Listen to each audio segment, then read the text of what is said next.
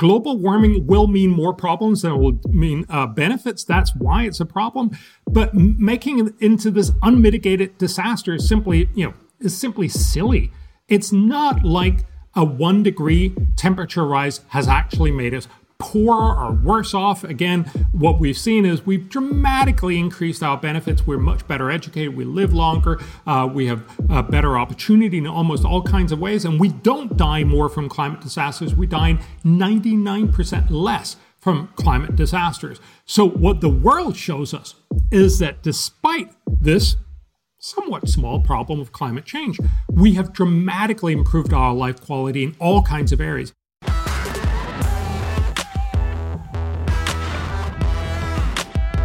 Hello and welcome to Trigonometry. I'm Francis Foster. I'm Konstantin Kisin. And this is a show for you if you want honest conversations with fascinating people. Our brilliant guest today is an author and the former director of the Danish Environmental Assessment Institute, Bjorn Lomborg. Welcome to Trigonometry. Hey, it's great to be here. Thank you. It's great to have you here joining us in our new studio. We really appreciate you coming on the show, Bjorn. Before we get to, into talking about the climate, the environment, and all of that good stuff, tell us a little bit about who are you, how are you where you are, what has been the journey that leads you uh, to be sitting here talking with two comedians over the internet? Oh, just my life story, and preferably in two minutes, right? Yeah, exactly. So uh, I, I've always been sort of an academic. Uh, I like numbers, I like reading books, and I was like totally thrilled when I realized that at university I could actually get paid for, you know, reading books and being being somewhat smart. Um, And uh, but one of the things I constantly also said was, you got to, you know, sort of pay back. Uh, it's amazing that society is actually funding you. So I wanted to make sure that they also hear uh, the stuff we figure out. Uh, and and so, you know, I wrote a PhD on, on stuff you really don't want to know. But I but I also, you know, did like a, a three minute Uh, uh, uh, radio interview on this in uh, you know between two pop songs in the most popular uh, Danish radio uh, show to just talk about what what did I find. And, you know, I I think those kinds of things are important, and that's really how this whole thing started with the environment. So yeah, you know, I'm I'm an old Greenpeacer, not out in a in a rubber boat or anything, but I had like the backpack and the badges and the posters. You know, once you've felled all the trees and caught the last fish, you, uh, uh, people will realize they can't eat gold. All that stuff. And then I read an interview with an American economist saying, a lot of what you think about the environment is wrong. Actually, things are mostly getting better, not worse. And we have no sense of what we're focusing on. And, you know, my, my initial sort of reaction was, ah, right-wing American propaganda. Um, but he said something that really annoyed me. He said, go check the data. And so I got my students together. We figured out we're going to check the data and show him wrong. Turns out that a lot of what he said was right. Not all of it. He certainly was American and right-wing. Uh, but but the fundamental point was, it's a very different uh, message when you actually study the data. And that's really where uh, this whole conversation on climate comes from. I kept believing that this was just going to be a tiny detour of my uh, my academic life, where I was just going to write, you know, articles that one hundred people would read uh, if I was lucky. Uh, but this is where I am now, and I've sort of, you know, come to realize my point in life is simply to say, look, we got to not just listen to what we hear in the media, but actually listen to what the data tells us and be smart about it. And I'm sure we're going to be talking a lot about that. Well, very much on that subject, Bjorn. Francis and I recently recorded a conversation between the two of us in which I said something which actually I think is representative of many, many other people across the world, which is, I genuinely don't know whether climate change is caused by humans or not. I hear a lot of people saying that it is, who I respect. I hear a few people who I respect saying it's not. And people like us who are not experts, who are not climate scientists, the truth is we all make our minds up about this issue, not based on the data, but on what people are saying, right? So what is the truth about climate change and whether it's being caused by human beings, in your opinion? Well, so you're asking a social science guy what's real with the natural science bit. I'm just simply going to tell you, you know, I, I know a lot of these people who have been studying climate, uh, and I, I totally trust them. Like I trust people who, you know, do my G P S for me. I, you know, I kind of know how it works, but I'm really happy somebody else has figured this out. So fundamentally, they tell us global warming is real. It is man-made, it is a problem, and and I'm wholesale buying into that. So the U N Climate Panel uh, has, you know, I, I think has produced some of the best reports where they gather like thousands of peer-reviewed studies together and say, what do we know? And fundamentally, yes, because we're burning more fossil fuels, uh, we put out more C O two and other greenhouse gases in the atmosphere, and all other things equal, that heats up the planet. And remember, anything that changes the temperature from what it is today is going to be negative, both if it went up or down, simply because we have made our society with the historical uh, uh, uh, climate in, in mind. So, you know, uh, London, if you're based in London, I'm not actually yeah, sure, but, yeah. you know, let, let me just go ahead and say London uh, is comfortable where it is placed, and Athens is com- comfortable where it is placed. But if you switched uh, the temperatures of those two places, of course, both of these cities would be very uncomfortable. So the point here is, it's a question of saying, given that we have adopted to our historical uh, climate, there will be a problem as we're moving away from that historical equilibrium. And so that being the case, what is actually going on, Bjorn? Because I, I hear on certain people say, you know, we've got fifty goods harvest left. We've interviewed the co-founder of Extinction Rebellion, who is painting a doomsday scenario. What is actually going on then? So global warming will be a problem, but the way it's often being communicated is sort of like the end of the world. I would imagine if you had the Extinction Rebellion, uh, Hall- Hallam, right? Roger, uh, Hallam, Roger yeah. Hallam, yes. Now, for, for balance, I should say we also had Patrick Moron, who's a former... Oh, yeah, yeah, yeah. So, yeah, yeah. so... There's a lot of, of dooms, doomstery. I'm not sure whether that's a word, but, you know, the, the, the, the, the feeling of end of times. And it's very easy to sort of uh, say, you know, look at any one thing that you just saw in the media and sort of project that out into uh, uh, uh, the next eighty years and say, oh, my God, we're all going to die. The reality is global warming is going to be a problem. That's absolutely true. It's by no means going to be the end of the world. And, and perhaps one good way of seeing that is if you look at the number of people that die. Remember, it's very easy to to, to sort of count Uh, catastrophes. What counts as a catastrophe? Uh, uh, we're typically much, much better at, at, at finding catastrophes when we're close to our age, but it's hard to remember what was catastrophes in the early uh, part of last century. But if you count the number of dead, that's much, much harder to fudge. And we have good data for that for globally on all the weather-related disasters. So that's droughts, storms, floods, uh, and wildfires and extreme temperatures. If you count all of those people who died, A hundred years ago, on average, about half a million people died each year. This year, in twenty twenty-one, we expect that number to be about seven thousand, a little less than seven thousand people. So we have dropped that number of people dying every year by about ninety-nine percent. This has virtually nothing to do with climate, but has everything to do with the fact that we're richer, that we've lifted billions of people out of poverty, and that means that people are much more resilient. So the fundamental point here is if we only look at climate, we see a problem, that's right. But you also have to remember people act, react. They actually do stuff to make sure that their kids don't die, that their societies don't collapse. And what they do turns out to matter a lot more. And that's why, you know, without climate change, it's possible that we would only have seen six thousand people die instead of seven thousand people. Uh, and I'm making up that number because, honestly, we have no idea. But it, it, it couldn't have been much less than that. So, in reality, we've seen a slight decrease in the... Uh, it, it's gotten slightly less good than it otherwise could have been. But it's still an amazing achievement for humanity that we have pretty much eradicated all climate deaths because we're resilient. And... the Like I said, that being the case, what what what are the negative impacts? Because there have been people who said it's going to spark a migrant crisis, that you're going to see huge swathes of people moving across the planet as the home, as the places that they come from, the countries that they come from, become uninhabitable, whether, whether it's through drought, flood, et cetera. Well, so uh, my, migration is actually one of the things that are least obvious how people are going to react, because most migration has become much, much easier. That's one of the main reasons. Uh, so it's incredibly cheap to move uh, uh, people compared to what it was fifty years ago. That's why you see a lot more migrants. Uh, but the reality, of course, is that almost everywhere on the planet, when people tell you it's going to be unlivable, uh, that's only in the same way that most of London and most of England is unlivable unless you have heating. Uh, so, you know, look, of course, if you don't have heating and if you don't have cooling, a lot of places are very, very uncomfortable. Actually, a lot more places are uncomfortable without heating because we're tropical species. We originate in Africa. Uh, but the reality is, as people get lifted out of poverty, and we now down to less than ten percent of the population, of the global population being extremely poor. It used to be two hundred years ago, almost one hundred percent, so ninety-six, ninety-four percent.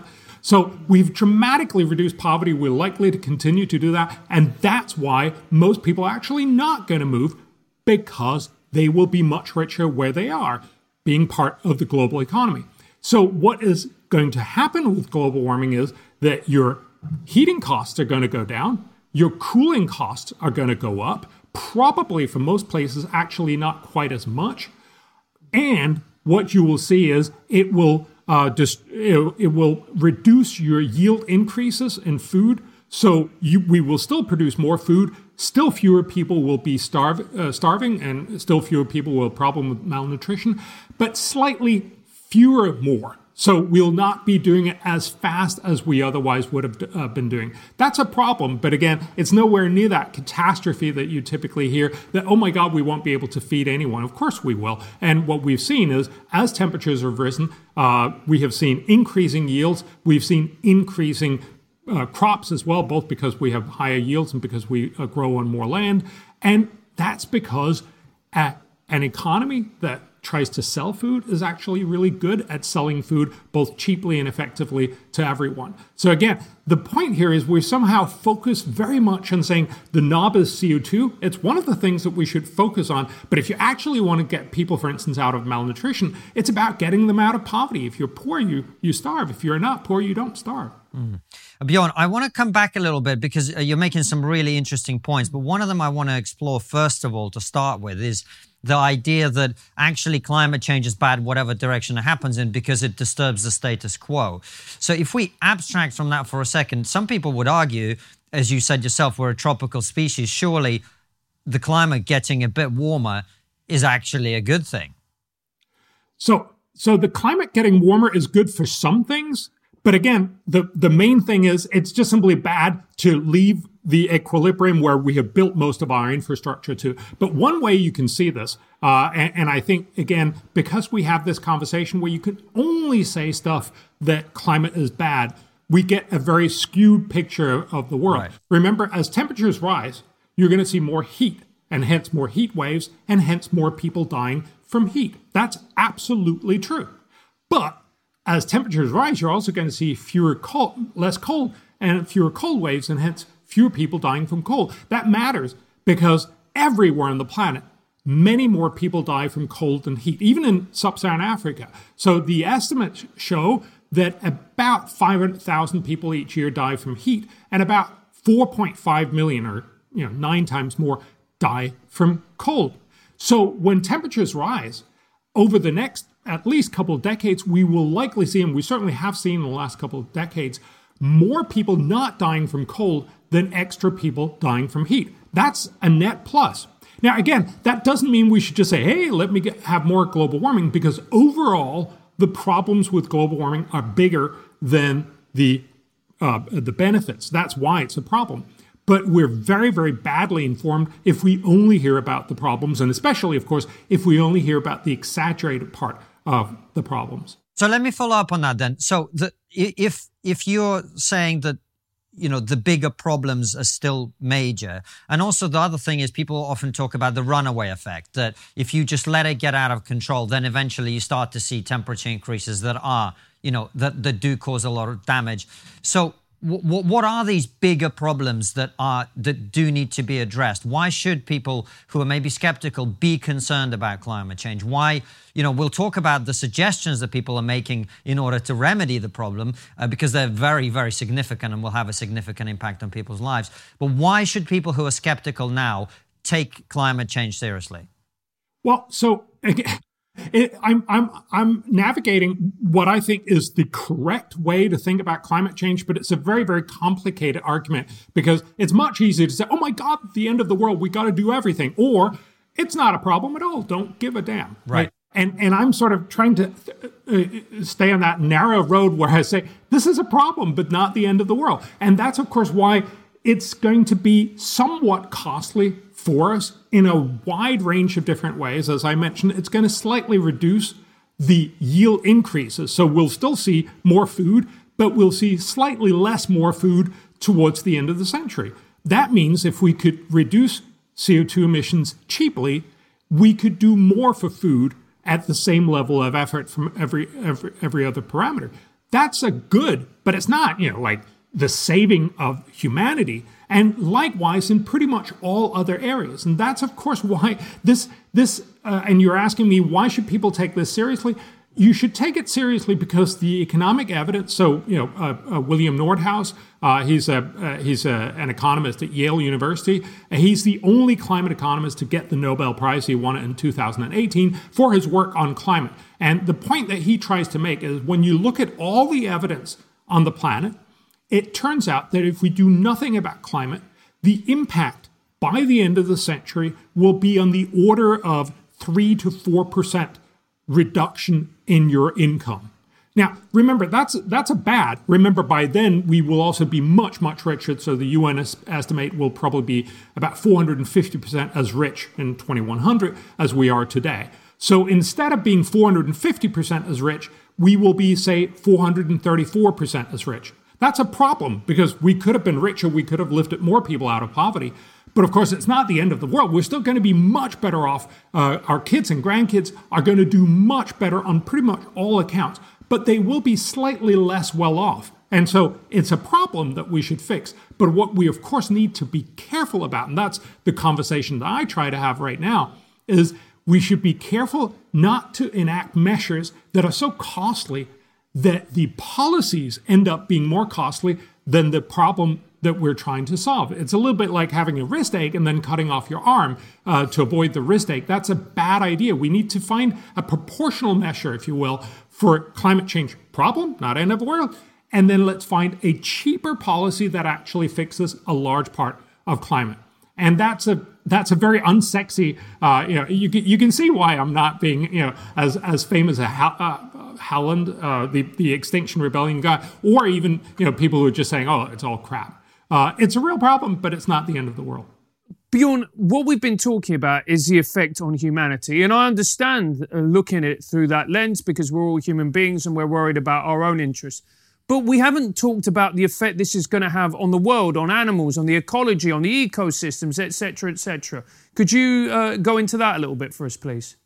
So there's no doubt that it'll have a negative impact on animals simply because animals also are adapted to the current temperature. Remember, temperatures have fluctuated wildly over the last uh, you know, one hundred million years. So it's not like this is unprecedented in that context, but it still will be a problem.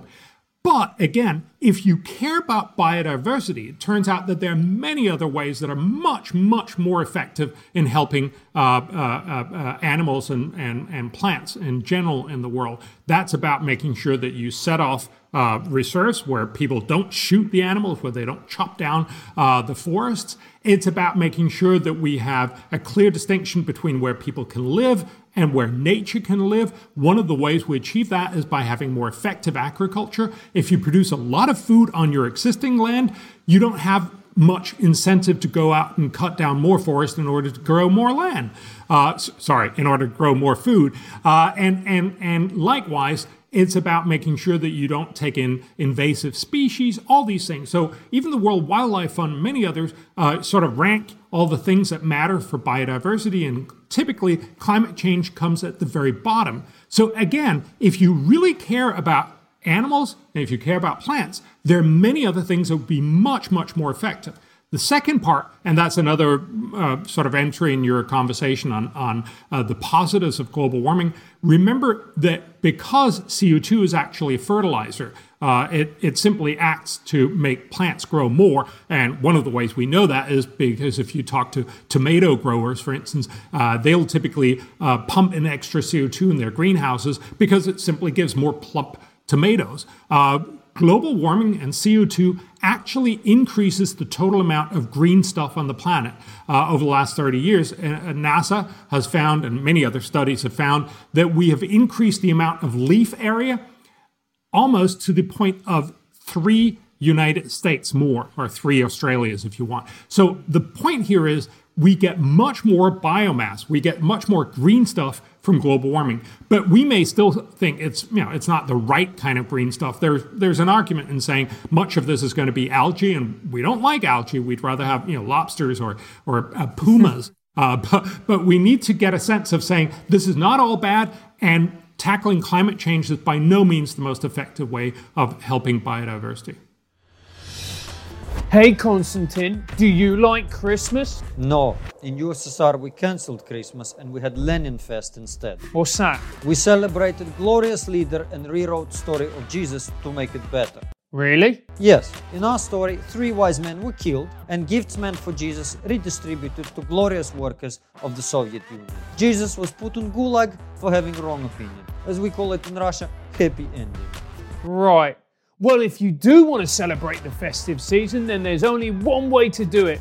Grab yourself a ticket to our final live show of the year at the Leicester Square Theatre on Saturday, December the eleventh. Yes, it is discussion with one of our favourite guests, Ayishat Akanbi. She is almost as good philosopher as Vladimir Lenin. Yeah, exactly. Our two previous shows sold out completely, and this one will as well. Grab your ticket now before it's too late. Click on link below. During interval, there will be special entertainment. I will ride bear with my shirt off. I didn't realise we were going for that demographic, mate. Oh, yes, we are. Excellent. Looking at the politics of climate change, which is what I found really fascinating, one of our former guests, Matt Wood, Matt Goodwin, was saying that this is actually going to be the next frontier of, po- of politics. It's a climate activism, green politics. What do you think of these activists who are very, very hard line, where you've got, um, I can't, I can't He's remember. He's talking about Greta, Bjorn. Yeah, Tell yeah. us about Greta. But no, it's not. But, you know, you, you've got the people gluing themselves to roads, et cetera. Insulate Britain, that was the one that I was looking for. What do you think of these people? Do you think that they're hard line, but in a way they're necessary because they're getting us to talk about it, they're putting it to the forefront? Or do you think these people simply hinder the conversation? So I don't know the people from uh, uh, Insulate Britain. I mean, I've, I've, I've seen uh, some of those videos. Uh, I think they're probably harming the cause overall because they're they're very extreme. Uh, but if you look at someone more more you know uh, sort of mainstream like Greta Thunberg, uh, I, I totally get where she's coming from. I mean, look, if you l- watch most T V today, you get the impression that this is the end of times. You get the impression that, oh my God, there were, you know, the heat dome in the U S, and there were floods down in Germany and Belgium. Now there are floods in, in India and floods in China. You know, everybody must be dying. And of course, what I just, we talked about before, no, actually, there's many fewer people dying, and there's never been as few people dying as there is today from climate-related disasters. But the media impression is so strong that you get the feeling this is the end of times. If you think this is the end of times, it's no wonder. It makes good sense to say we should, you know, th- throw everything else to the side and just focus on climate policy. The problem with that argument, of course, is when you actually ask most people, what are your big concerns? You know, not surprisingly, they're not all that concerned about global warming. They actually need to get the kids to soccer or whatever it is. You know, there are lots of other things you care about. So you typically get an answer from people that they're willing to spend, you know, in the order of tens of pounds Uh, per year in climate, maybe even in the low hundreds of pounds uh, per, per year uh, fixing climate. And that means when you start making laws and climate policies that will cost thousands or even tens of thousands of pounds per year per person, you're setting yourself up to get de-elected. You, you just can't make this work out as a policy. And so my main concern with Insulate Britain and, and, and the many policies that are very extreme, that are simply saying we need to fix this and we need to fix it fast and n- never mind the cost. We're setting ourselves up for a policy that's not sustainable. People are simply going to vote those politicians out of office eventually, as we saw, for instance, uh, with the yellow vests in, in, in, in France. But that's really just a very, very tiny start. Once we start getting to the fifty-five percent as Europe has promised, uh, the fifty percent as Biden has promised, that's going to cost a fortune. We're talking about in the order, a new Nature study uh, seems to estimate that this will cost perhaps a couple of thousand dollars per person per year. And getting to net zero is likely going to cost us more than eleven thousand dollars. Again, in the U S, we don't have good data. We also have it for New Zealand, but we don't have good data for other places. But in the order, you know, of more than ten thousand dollars per person per year. And there's simply no electoral will to give up that much of your hard-earned cash in order to do climate policies. So we're barking up the wrong tree. We're trying to do something, but the only thing we'll achieve is getting a lot of Bolsonaros elected, if you want to be very quick about it. Wow, well, that's a really good point. And I mean, when you put it into figures like that, ten thousand dollars a year to the average person is a huge amount of money, particularly, you know, if you are correct, and this is all about making sure our great-grandchildren are slightly less worse off than they would have been, even though they're going to be way better off than we are.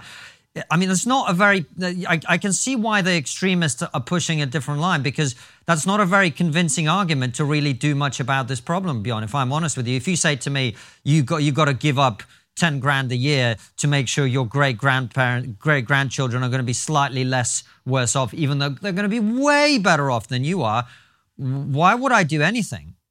And that's exactly the problem and dilemma of climate policy. So look, climate economics, as I mentioned, the only guy who got the Nobel Prize in climate economics, and everyone else in the field points out that doing nothing is a bad idea because the first ton of C O two you cut is very cheap to cut, and it cuts the worst amount of temperature rise. So it makes sense to cut the first ton.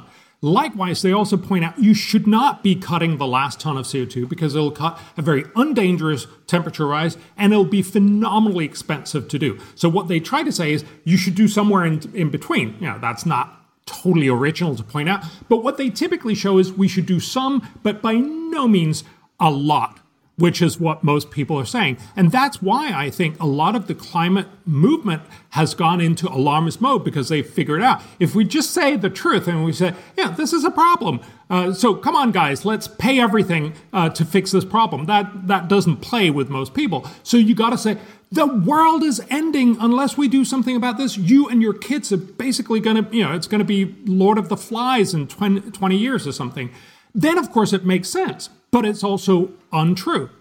And that's why you need to find a policy that can fix climate change, because it is a problem, but smartly and cheaply. And that's the conversation that we don't have, because everybody's screaming right now. And when you scream, you don't do good policy. Francis, let me ask a quick yeah, political sure. question before you jump in. Bjorn, so I, I know you're not a politician or political analyst, but let me ask you this, and I know it's an unfair question. Why are these politicians then running off this cliff, I would say, like lemmings, following each other to, to, as you say, to their own destruction? Because even Boris Johnson, we have a conservative prime minister in this country who you would think would be on the other side of that argument, just stereotypically speaking. And yet all of these people are talking about doubling our heating bills, uh, doing, you know, getting rid of, of, of uh, petrol and diesel cars, all of this stuff that's going to have a huge impact on people's lives and is going to, as you say, result in their electoral demise. Why are they all rushing off this cliff? Yeah. Uh, so my, my sense, and again, I'm I'm not the expert on this, but my sense is for a very long time, politicians basically got to promise you to save the world, but somebody else would pay far off in the future, right? And th- there's nothing better for a politician. Remember, they actually have to assemble a coalition of a majority, uh, and, and that's typically costly. But imagine if you can say, I will save the world for you. Not the, my opponent. I will save the world, and somebody else will pay out in the future. That's an optimal outcome for most politicians. I think that's why originally they just simply assembled around this this point. It's, you know, politicians need catastrophes and crises in order to be the savior that people want. And climate change certainly offered one of those. Now we're getting to the point where they've sort of gotten all involved in this conversation and, and sort of promised and pre-promised a lot of this stuff. It's hard to get out of. I also think a lot of politicians, again, just like Greta Thunberg, if you listen to the media, if you listen to most people talk about climate, it really feels like it's the end of times. And, and, and you know, if, if if if the Nazis are right, right around the corner, or if, you know, if it's a meteor hurtling towards Earth, we got to just drop everything else and, you know, uh, send Bruce Willis up and fix it. So, so the reality here is, if this is the end of times, which I think a lot of people have now talked everyone into, we're likely to say, well, then let's get on with it and let's just, uh, you know, pay up all of the costs.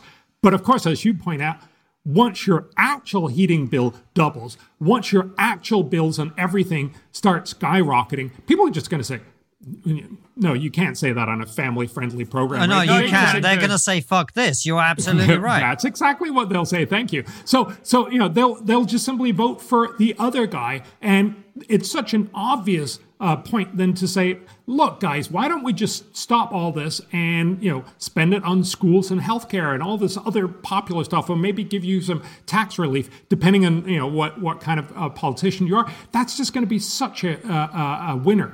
And the real point, and, and this is one of the things that we forget as well, this has very little to do with the rich world. Remember, if every rich country in the world went net zero today, that's You know, the U K, the E U, the U S, Canada, Australia, New Zealand, Japan, a lot of other countries. If all of these countries went net zero and stayed that way for the rest of the century, this would be a catastrophe in so many other ways.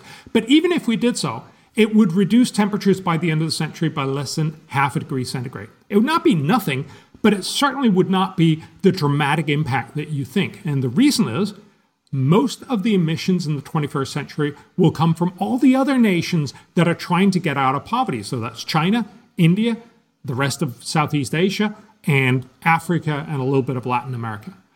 These are all the countries that are actually going to be emitting most in the twenty-first century. And of course, it's not, whereas it's unplausible that we'll manage to get the U K population and the American population, the E U, to say, sure, I'm going to, you know, pay ten thousand dollars a year to save us.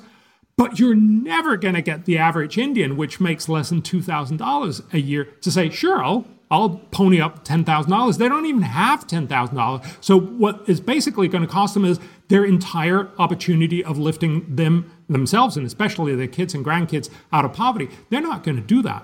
And that's why we really have to back up this conversation. We're right now trying to make a policy that's unlikely to work even the rich world, and even if it did, would have a fairly small impact on climate policy, but will have absolutely no selling point in the rest of the world.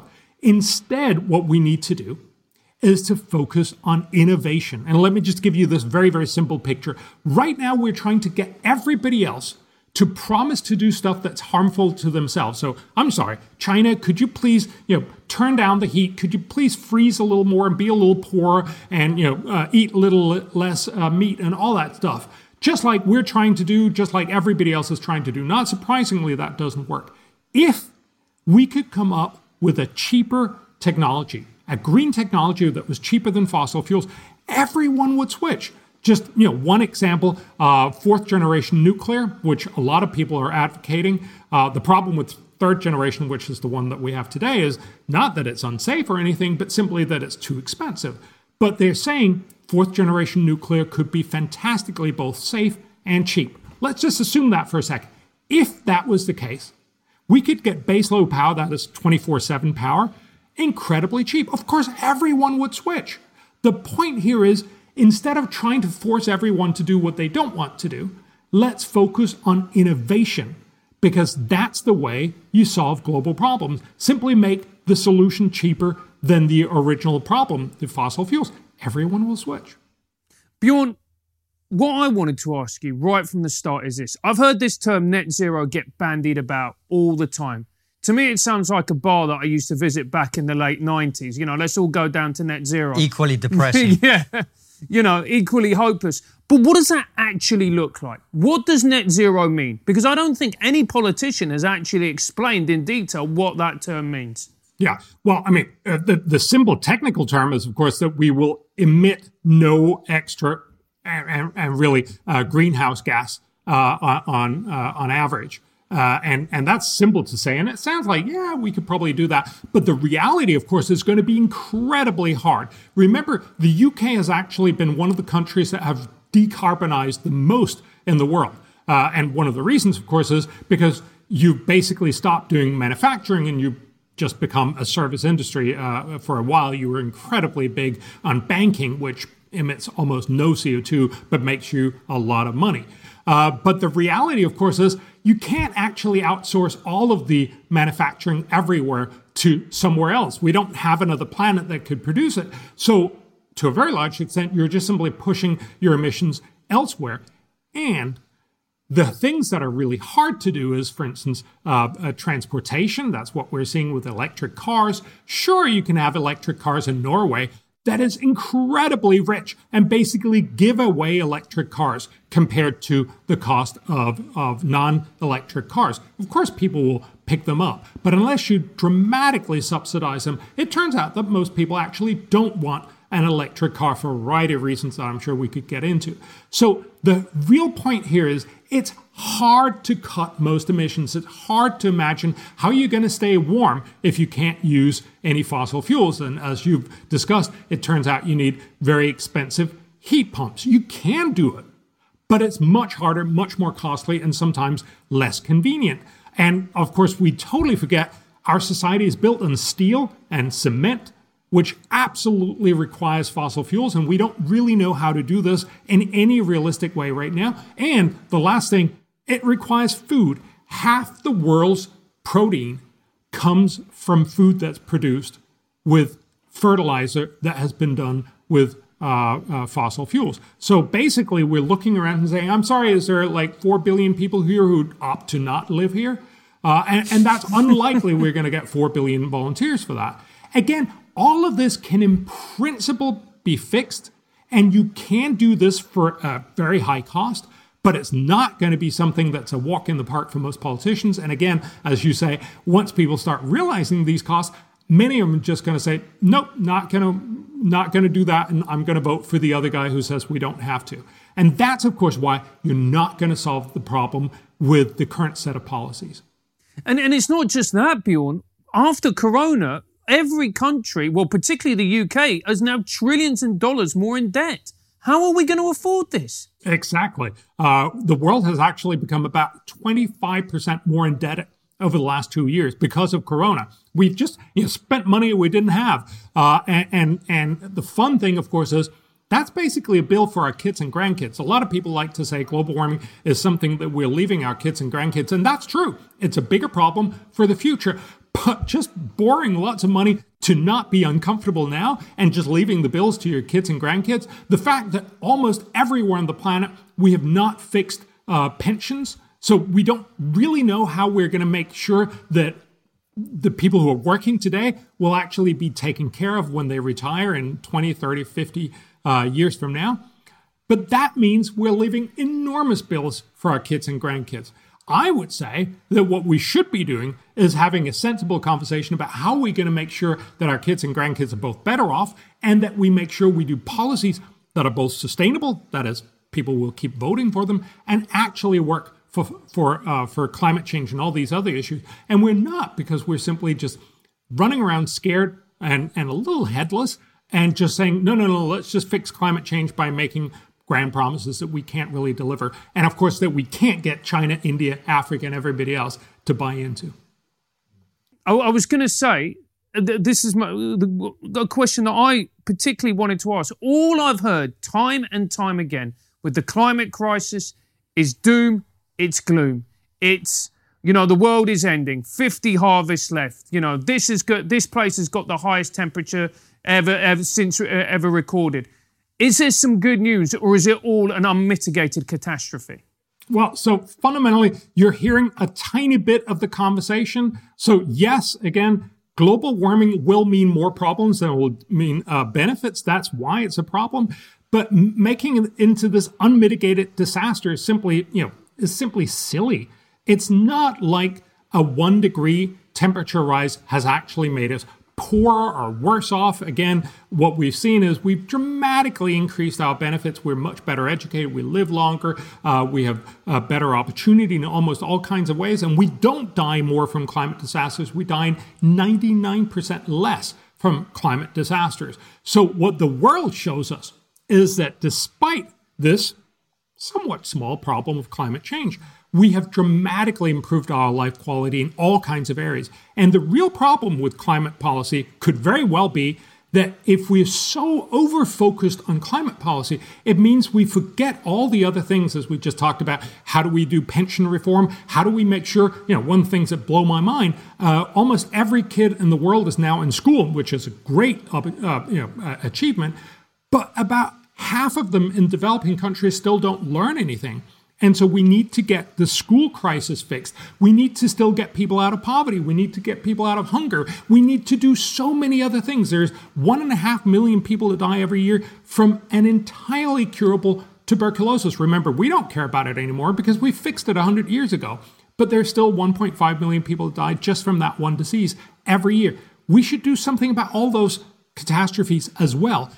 We are smart species. So, you know, we can walk and chew gum at the same time. We can actually focus on all of these issues. But when people are just screaming their lungs off on just one issue, climate, it means we end up under-focusing on all the other problems. So, look, the future's bright. If we fix this smartly, the future can be even brighter. But if we screw this up and if we only focus on climate, we'll likely both be bad climate policies, will actually not fix it because people will end up, you know, electing Bolsonaros, and we'll have neglected all the other opportunities. We'll probably still be better off simply because the underlying growth engine uh, uh, will still be humming along, but we'll be much less better off than we otherwise could have been. So that's really my my my argument here. Let's not under-worry, but certainly let's not over-worry as well, because both of those are actually bad outcomes. Hey Konstantin, do you love trigonometry? Of course. Incredible interviews, hilarious live streams, hard-hitting satire, plus my handsome jawline. Whatever takes away from your hairline. But if you do love trigonometry and you want to support us, there's only one place to do that, and that's on Locals. Yes, Locals is a brilliant platform that has been incredibly supportive to our show and other problematic creators. The great thing about Locals is that it's a community for people who love trigonometry. That's right. It's a place for you to hang out with like-minded people, share thoughts, memes, and discuss the show. You can enjoy it for free, but it also gives you the option of supporting us for as little as seven dollars a month. And if you want to give more, you can. We have incredible rewards for our higher tier supporters as well. We've got everything from mugs, monthly group calls, and one-on-two chats with me and K K. Get in. Join our community by hitting the link in the description and the pinned comment below. See you there, guys.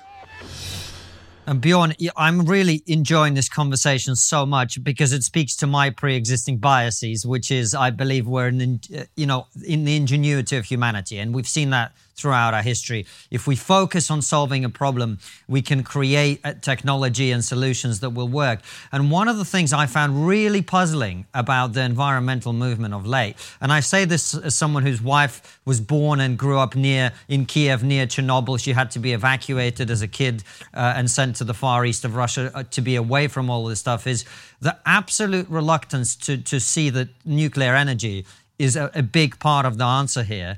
Um, can you talk to us about uh, renewables, nuclear, et cetera? What is the energy package that takes us away from fossil fuels in the long run? And particularly, why are some of them not being given the appropriate levels of attention that I think we'd both agree that it deserves?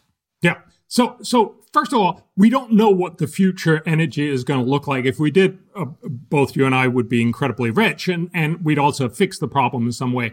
The challenge here is that as when as long as fossil fuels are the cheapest baseload power, people will keep using them. Remember, uh, people love to say solar and wind are the cheapest ever, and they're cheaper than anything else. Well, that's true somewhere, sometimes, but only sometimes. You know, the sun is, solar power is only cheaper than fossil fuels when the sun is shining, but most people actually want power twenty-four seven, which means that unless you have really, really good batteries, which we don't have yet, you basically need to both buy a solar panel and a backup gas generator. And that suddenly makes it a lot more expensive. So they're really fiddling on these, uh, uh, on these points.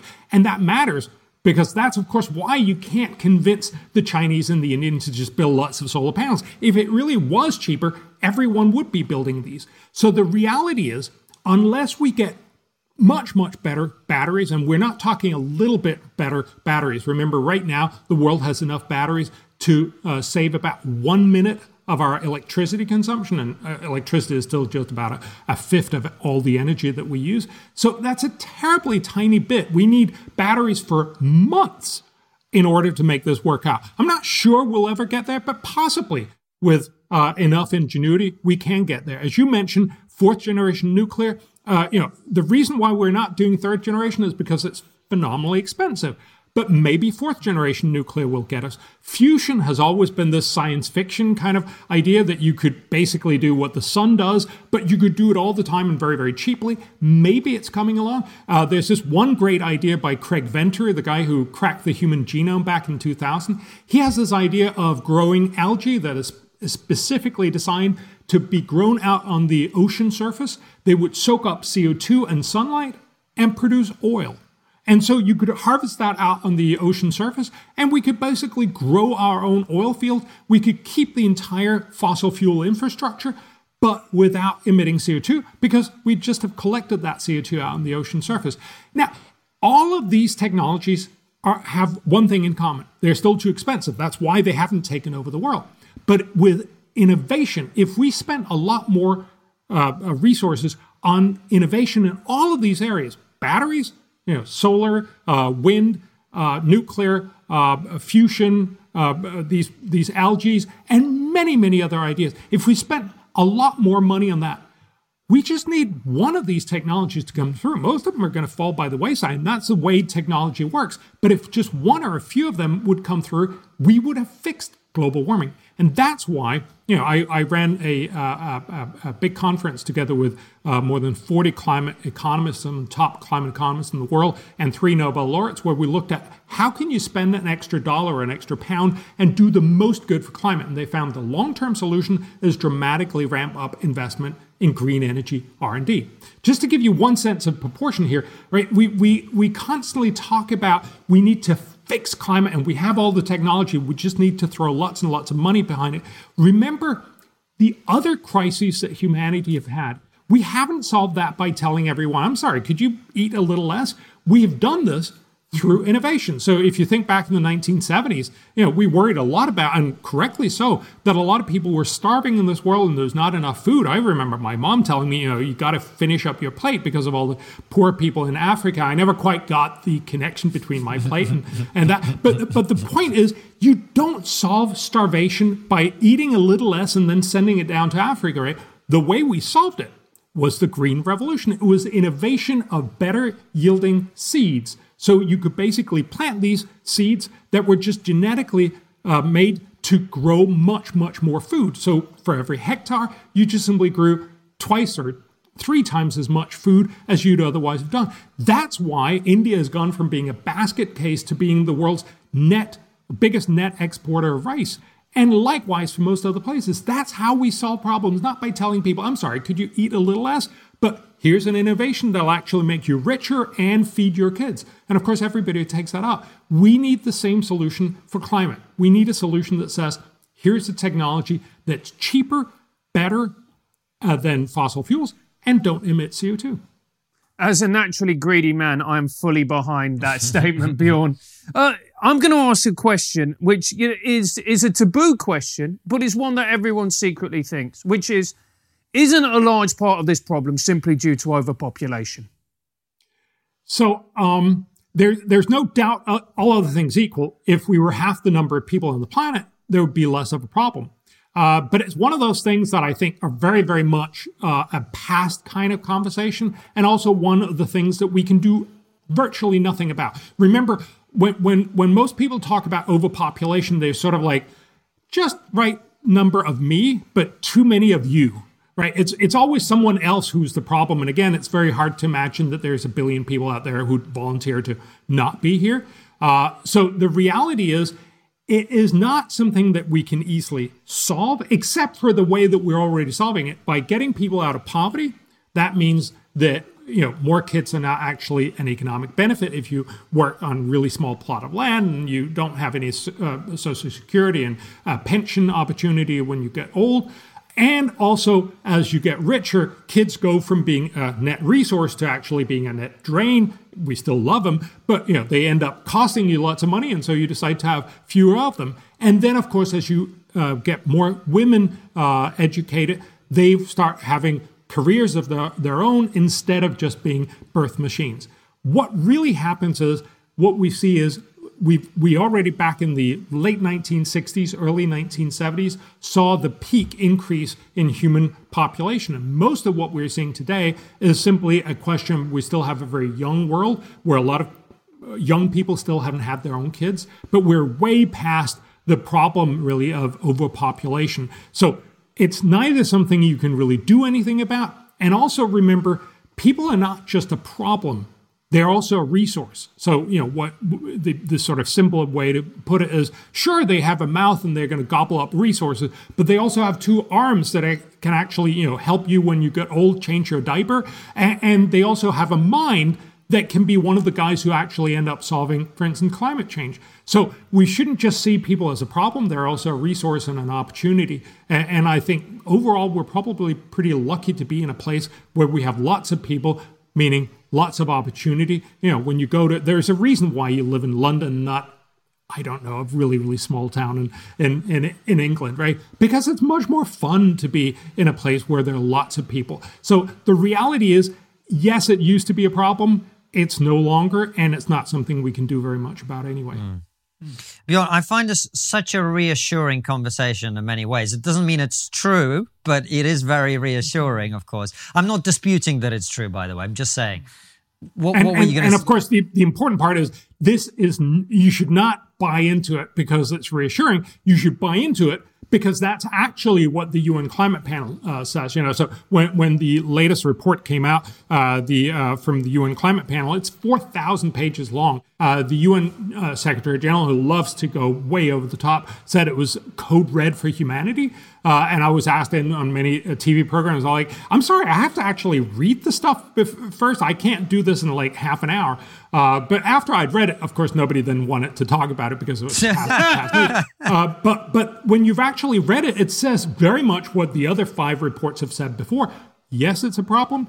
No, it's by no means the end of the world, as you think. You know, for instance, hurricanes, they will probably be slightly stronger, but there'll probably be slightly fewer hurricanes in the future. Have you heard that? No, you've heard. We're going to have killer hurricanes everywhere. And remember again, hurricanes being stronger is actually worse than there being few of them. So there will be a greater impact. But because we're much richer and much more resilient, the damage cost in percent of our total wealth, uh, uh, wealth will actually still be lower, but not quite as much lower as it could otherwise have been. And that's, of course, nothing you can put on a on a sign and go out and glue yourself to the, uh, well, to the is, highway. Is that, is that why I was going to ask you, because as I, you know, I was leading up to it by saying it's a reassuring conversation. And I think a constructive conversation. You're focusing on the solutions that are actually pragmatic and practical and that you can get people behind uh, and that match up our past experience of solving problems. We solve problems through innovation, through new technology.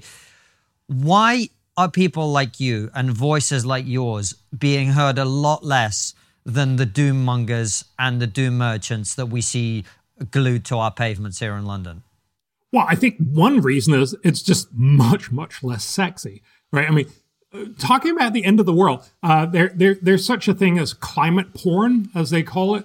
The, the the secretly thrilling end of the world. This is why we like, you know, seeing these American movies where they blow up the White House. Uh, you know, it sort of seems, you know, it, it's a terrible thing, but it's kind of secretly thrilling. And I think, you know, the end of the world has that has that same feel. And of course, that's why our history is littered with people who said we're going to, you know, fail in all kinds of ways and the world is going to end in all kinds of terrible ways. It's secretly thrilling. And of course, you know, if it bleeds, it leads. It's just much, much better for clicks and views. So the the fundamental point is they have a much, much better story to sell. I think the second part is if you want to get climate policy done And even, I think there's, you know, quite a number of reasonable people who say, even if we're going to get some climate policy done, we got to exaggerate the message in order to get people a little bit along. And I see the the sort of political argument in that. But of course, as as an academic, I just think, no, you it's not a good outcome where you start lying a little bit because it's in a good it's in a good cause. Because remember, there's all, all so all kinds of other problems that we need to fix. You know, we have an education crisis, we have a health crisis, we have lots of other issues in our society. And what happens, of course, is, you know, our, our school teachers will say, sure, it's not the end of the world, but we better ramp it up a little bit. So they give us more money to the schools, and, and likewise with healthcare, and likewise everywhere else. Then we end up in a society where all of the people who are going to inform us are just screaming at us, and we have no idea where we should be spending our money. And we end up giving the money to the guy who screams the loudest or have the cutest pictures and the most crying babies, which is not a good outcome. So, so I think the reason why you don't hear the argument that I'm making is because it's not nearly as media friendly. And also, it doesn't serve a particular purpose. It doesn't serve this one goal of saying, Uh, uh, we should do something about climate, because it seems like I'm not really pulling as hard as I could. And it doesn't serve the people who say, let's not do anything about climate, because I'm still saying it is a problem. We should do some things about it. So I'm I'm stuck in that weird middle, which in our polarized society increasingly is abandoned by by by all the vocal people. But of course, remember, there's still like the ninety-five percent of, you know, the, all the moms that just have other things to do. And very quickly, Bjorn, do you think that COP twenty-six was a success? Because Greta came out and lambasted it and said it was a festival of blah, blah, blah, whatever it... Or did, were there actually some things put in place that are going to help the situation five, ten, twenty years down the line? So it it's a tiny bit better than had it not been there, but it really is not the right way to solve it. And one of the ways you can know that is it was COP twenty-six. We tried this twenty-five times before. And, and, and you know, I, I think one of the, the great underappreciated stories of our age is the U N Environment Program actually did a, a study of the last ten years of climate policy. And what they called it was, this, this was, remember, the climate policy a decade of the two thousand tens, where we did the Paris Agreement and everything else. And they called it a decade lost. They said, we can't tell the difference between what actually happened in the two thousand tens and a, a, a, a, a, a policy scenario where nobody had cared about climate change since two thousand five. And that should tell you something. We have all these meetings, we have all these promises, but the reality is it has very little or possibly no impact whatsoever. So yeah, I'm I'm happy that some people went there. I think they probably did some smart things, especially about methane. But honestly, this is not where it's going to solve the problem. At best, it's a tiny, tiny little bit. So in that sense, uh, Greta, which whom I respect quite a bit, uh, is right about the fact that we're mostly talking and not doing anything about it. Of course, she would like us to just shut down society, because that seems to be the argument that most people are making. But of course, what she should be saying, and what I think is the right way forward, is to say we should be spending much, much more on innovation. That was actually, and I don't know, you probably not heard it either, actually in the sidelines of Paris back in two thousand fifteen. Uh, the U K Prime Minister, uh, uh, what, what was his name? The guy who uh, lost Brexit. Cameron. Cameron. Cameron. Cameron, right? And Obama and everybody else was there. Uh, Bill Gates, I'm happy to say we had a tiny, tiny role in this. They actually went in there and promised to double spending on research and development in green energy. And of course, nobody did any such thing, because everybody was focused on putting up the new uh, and the next solar panel park, because that looks great on T V, whereas funding ed- eggheads really doesn't.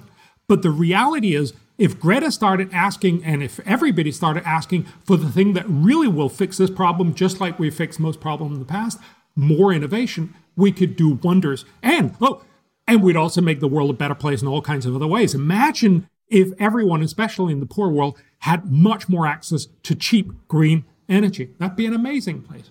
Bjorn, uh, before we go to our last question, because we could talk for hours, but we're rapidly running out of time and you're a busy guy. Uh, you, you say Greta wants to shut down society, yet you have a lot of respect for her. Why is that? Well, I think so. I, when you talk to teenagers, a lot of them are terrified by climate change. And I think Greta has taken that to a logical conclusion. Look, you're telling us the world is going to end, but you're not doing anything. What, what the hell? And that makes good sense. If you're telling us the world is going to come to an end, you should be doing everything to avoid this. Uh, and, and I think she's calling out the hypocrisy in much policy. Of course, it's the argument that the world is coming to an end that's wrong. And hence, the conclusion is not we should do everything, but we should do stuff smarter. So I, I think she is she is much more honest in this conversation than many others. But but you know, her fundamental analysis is still wrong.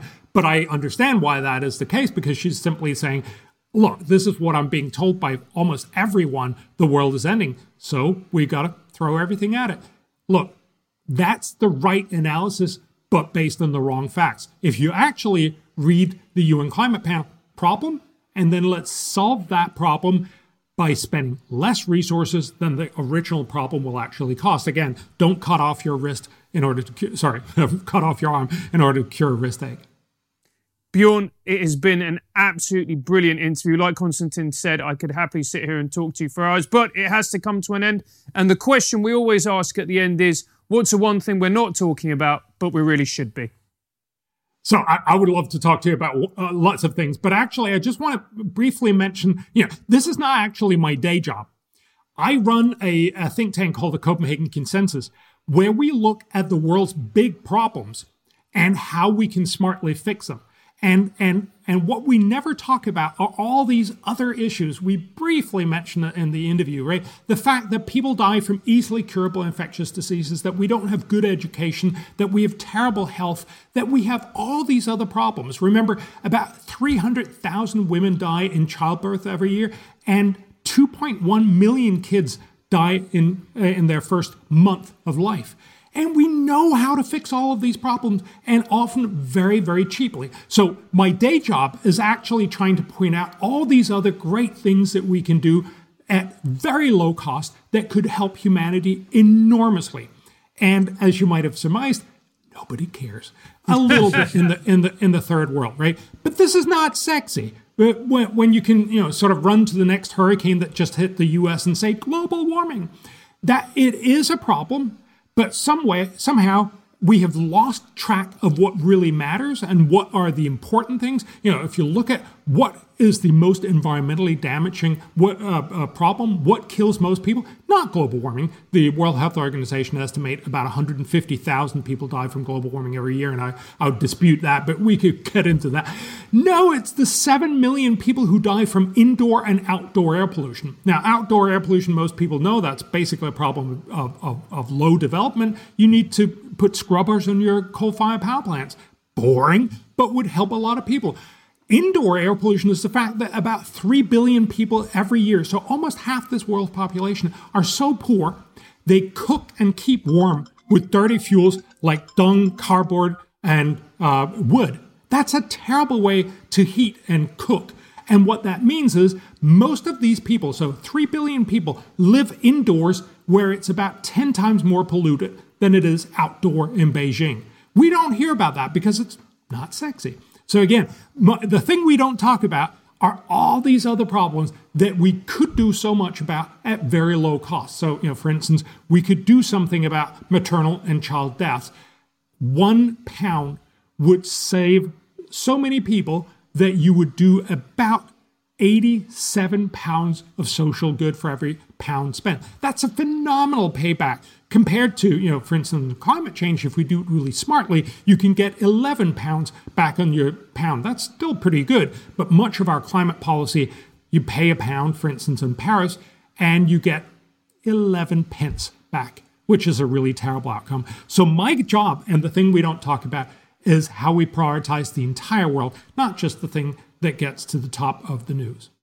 Bjorn, thank you so much for that. The king of all things unsexy. We're going to ask you a couple of questions for our local supporters in a second. But for now, guys, thank you so much for watching. We'll see you very soon with another brilliant interview like this one or Raw Show. All of them go out seven p.m. U K time. And if you want your trigonometry on the go, it's also available as a podcast. Take care and see you soon, guys.